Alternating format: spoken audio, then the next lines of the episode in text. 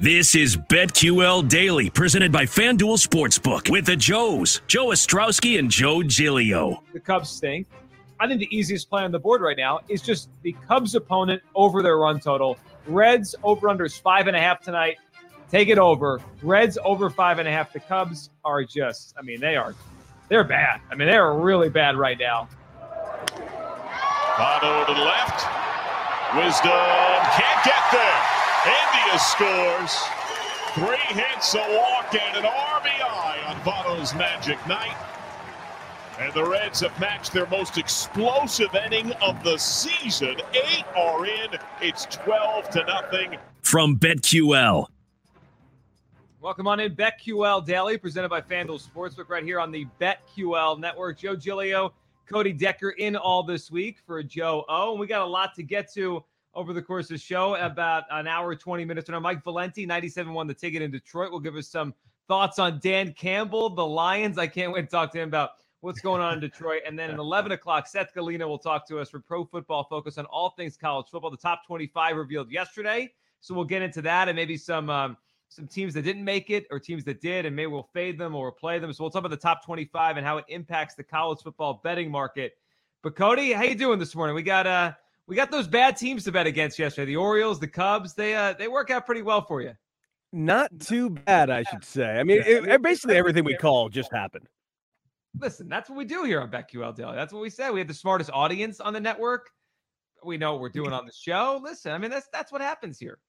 Smartest audience, smartest hosts, smartest show, smartest network. Everything put together is just this realm of brilliance, and you guys are just lucky to hear it. That's right. Smartest producers, Jake Hassan says. Uh, you know what? I'm I'm in a giving mood today. Yes, smartest producers, smartest board operations manager, the whole thing.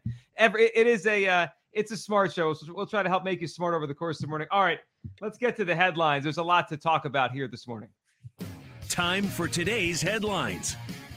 I mean, y'all sit up here asking silly questions to me, and I'm looking at y'all with the same thing. So I don't know what y'all want me to say. Like, no, you know that. You know he hasn't said that. So for okay. you to just ask the question, you know, it is what it is. So every single day I'm coming out here with the anticipation to just get better.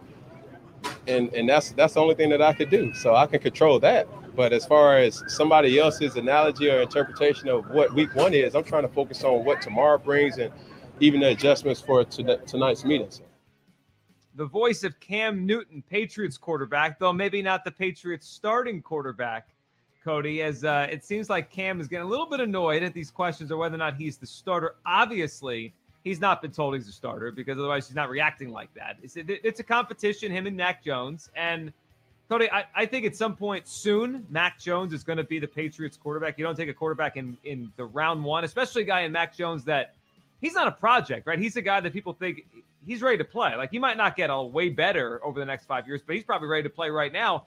That's Mac Jones's job soon. I don't know what Cam's supposed to say. This is kind of Cam's personality, kind of like half joking, half annoyed. I'm not shocked that he's annoyed, and I won't be shocked when Mac Jones is the Patriots quarterback come October. Listen, I'm a Cam Newton defender till the end of just till the end of time. But at the end of the day, this guy did put out a post talking about loyalty, and people just asked him, Hey, is this about your situation right now? And he's denying it, denying. Dude, it was absolutely about that. There's no reason to play coy, and there's really no reason to put out the post. Every single player in your situation has been screwed over at some point in their career. So watching him react like this is just kind of it's kind of weird. You know what's coming. You saw it. He saw his own year last year. Uh, yes, a plagued by injury. He had the part issue with COVID. He started the year great at the beginning of the season, tailed off after the COVID thing, but they also changed how they were running their offense at that time. So I'm glad he's getting a second opportunity this year. Yes, it is a competition. And yes, that job is Mac Jones's by week three, probably.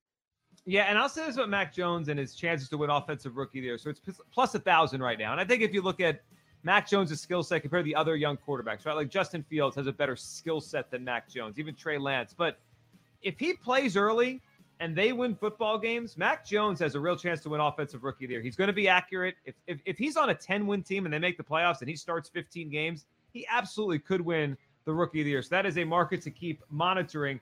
Also, another quarterback to monitor the health of Dak Prescott. Dak will be he'll be limited uh, today.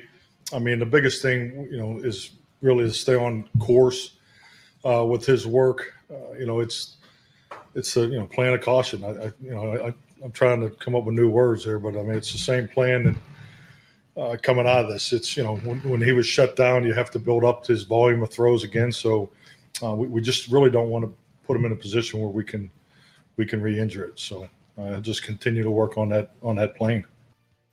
Plan of caution. Uh, don't want to re-injure it. That's the voice of Mike McCarthy, Cowboys head coach. Uh, Cody, the, the Cowboys continue to downplay everything about the Dak Prescott issue, downplay everything about Dak Prescott being hurt. He's hurt. You don't re injure something unless you're injured. His shoulder is messed up. I mean, the Cowboys, we found out last week, reached out to the Texas Rangers, New York Yankees for treatment plans.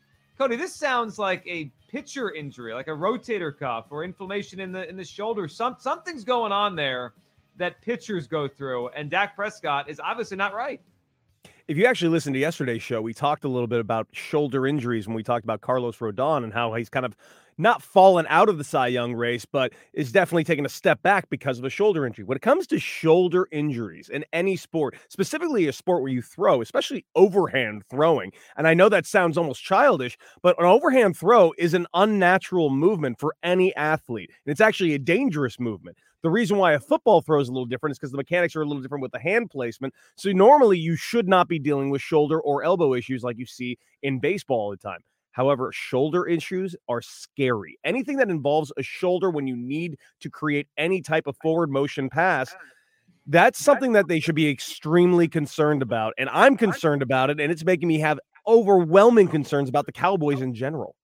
Yeah, you should. And we'll talk uh, later on this show about the uh, first coach fired. Who will that be? And Mike McCarthy's name has to be part of that mix. If the Cowboys are bad and Dak can't play, Jerry Jones, we know he's not going to sit around year two of a coach. So the Cowboys situation bears monitoring.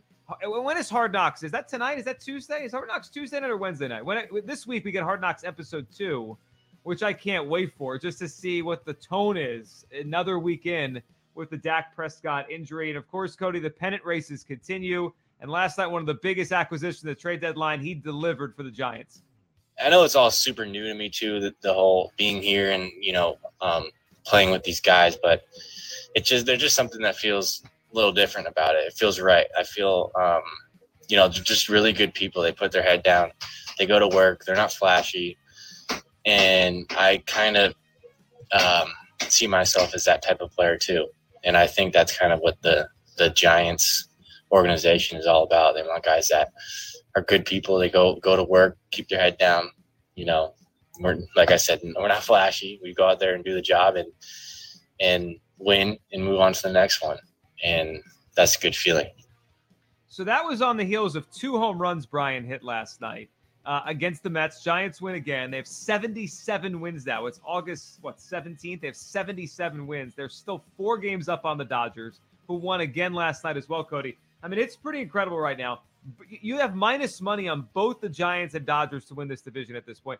The books don't know what to do. Like, both these teams are going to win close to 100 games. Like, I don't know. Someone's going to win the division, but they're both tremendous teams. And what did you make of that Kris Bryant quote? Because that was interesting. Coming from the Cubs, where he won a World Series. Obviously, the last couple years, the Cubs have not been as good. This year it went bad. They traded everyone away. But that was that was interesting hearing Kris Bryant. Was that a shot at the Cubs? Was it a shot at a specific ex-Cub? What do you think?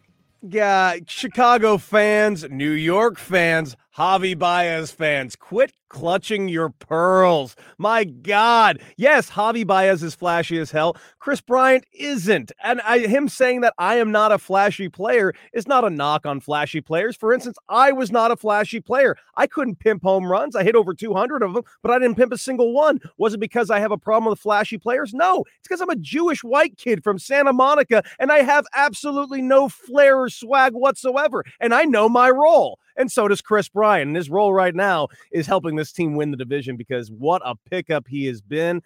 I listen, the guy is just a hard nosed, old fashioned ball player. Puts his head down, he plays the game. He doesn't really have a whole lot of flash or flair to him, and there's nothing wrong with that. And I don't think he has a problem with anyone that does have flash. I, I just I think people are always looking for little things, especially for a team that's been a hot button topic like the Cubs, who did trade away Javi Baez to another team that's a hot button topic like the Mets. Yeah, and ironically, they're playing the Mets right now. They beat the Mets last night, and the Mets are in just free fall mode. I mean, Cody, there's never been a team since 1980 that had this many games in a row against teams with this good of records. Mets 13 straight, Dodgers and Giants. It is a gauntlet for them. I, I don't know how they survive this. I know the Braves and Phillies aren't great teams. They're not going to run away with that division, but I mean, the Mets are already 0 and 4. They have nine to go. Like, what's the best case scenario? They go four and nine, five and eight in these 13 games. It's it's pretty darn rough. And Cody, as far as the Giants go, when the trade deadline was happening and everyone was picking up some star here or there, I it, it didn't hit me until it happened. Like, isn't Kris Bryant the perfect giant? All they do is platoon every player, right? He could play every, almost every position. So like gives Gabe Kapler it's like every night it's like, all right, I'll put Bryant in right, I'll put Bryant in left, I'll put him at third, and he could just put the other pieces around him. He's like the perfect chess piece for the team that's playing chess out there this was kind of a model that was adopted about 10 years ago by a lot of teams where it stopped being about players being their position. It, my whole life, everyone, oh, yeah, that's shortstop Bill Russell. That's first baseman Steve Garvey. That's catcher Mike Piazza. No one is that anymore. You can't play one position. Even me, I was a guy that was a first base, third baseman. I ended up playing five positions throughout my career, and some of them not well at all, but I had to show that I was as versatile as possible. And Kris Bryant, however, is versatile and can play above average at multiple positions, and he's serviceable at very difficult ones such as shortstop and center field. There, you can't. It's it kind of adds to his value, even though we look at it like it's a perfect platoon type player. But yeah, that's the way their model is. The Rays have really adopted that model. The Dodgers have been adopting that model heavily for the past about seven years. Yeah, and speaking of this West, so Dodgers win last night, Giants win last night. The the gap remains four games, and the West got interesting yesterday with some news with pitchers. So the Dodgers signed Cole Hamels, the ex Philly, the uh, ex World Series MVP, older now, banged up, only pitched one game last year. So I think everyone was hoping, like, all right, maybe he could get healthy for September, be a wild card kind of addition to the rotation. He pitched two innings and he's done. He's out. Two innings trying to ramp back up. It's over. His season is over. 60 day DL. So Cole, I think Cole Hamels' career is over, Cody. But you know, the I think the Dodgers were hoping he could help a little bit in September because the one thing about the Dodgers, for as great as they are, they're still pretty short at the back end of pitching. You know, Trevor Bauer's not going to pitch again this year. No. So gone. many injuries. You know, they've lost so many guys. Gonsolin on the IL, May gone for the year. Doesn't it feel like every third or fourth day they're going with a bullpen game? They're still winning, but I just wonder if the Dodgers have enough starting pitching to get to catch the Giants. Like when they get to the postseason, I think they have enough because you shorten the rotation anyway. But mm-hmm they might have a bunch of bullpen games to try to win a division. That's hard. You're absolutely right. When October they shorten the rotation, it's most likely going to become a three or four man rotation by that point, anyways. Most likely three, mainly because you got Buehler, you got you got uh Scherzer, you got one of guys, those guys going as often as you possibly can, and you know Urias has already shown what he can do in October. Yes, it is a massive concern going forward because those five slots, it's like a bullpen game every single game. And that is not something you want. Now, the Dodgers have a very good bullpen, but you don't want to be stretching that bullpen throughout all of August and September to lead into an October when you need your bullpen is fresh and ready as you possibly can. We talked about the White Sox yesterday. They're sitting pretty with a perfect opportunity to rest all of their arms for the next two months. Yeah, the Dodgers don't have that. And now, no Cole Hamels. And the other thing was an acquisition yesterday, which is, is odd because you don't get many acquisitions in August. There's no more waiver trades. But my old buddy, I know the people working behind the scenes on our show, this, this the staff of the show, old buddy, Jake Arrieta gets released by the Cubs a couple days ago. The Padres pick him up. Are the Padres this desperate for pitching? Jake Arrieta is batting practice at this point. I mean, this guy, his is almost seven. And not only are they throwing him right away, he's going right in the rotation, Cody. He's pitching on Wednesday at Coors Field. Like, think about how bad it's got to be for the Padres right now, pitching depth wise. Like, Jake, come on in. You're in the rotation. We're pitching you at Coors Field. He stinks, Cody. And as soon as I saw the, the uh, signing go down, I said, the Reds, just give the Reds the NL wild card. Give them that second wild card. The Padres are in trouble. Yesterday was the first time all season that I actually believe the San Diego Padres are in trouble. Uh, signing Jake Arrieta. What in the hell are you doing, AJ Preller? Arrieta? We already have, by the way, not to mention the fact that all his comments during the COVID season has just been absolutely not helping anybody. Not, you know, this is a team that's trying very hard to get to the playoffs, and this guy has been adamantly, you know, anti-vax, anti all that stuff. So it's just it's just not a fit. Not to mention, yeah, he's batting practice. You put him on the field, he's gonna put up give up a 10 spot. You put him in Coors, it's gonna be two touchdowns. What are you what could you possibly get out of Jake Arrieta? I don't know. I'm just disappointed he's not pitching against the Phillies this week, and I was I was hoping for that. But the Phillies will miss him. He's pitching against the Rockies on Wednesday. I, yeah, you know what? Not only the Reds, who I think are the most likely to catch the Padres, but how about the Cardinals? We mentioned it yesterday. The Cardinals, they're four back. This wild card race the AL is suddenly heating up. We got a lot of baseball to talk about. We'll get into NFL futures markets, coaching, and on the other side, AP Top 25, our takeaways, and what it means for the betting market. This is BetQL Daily, presented by FanDuel Sportsbook, right here on the BetQL Network.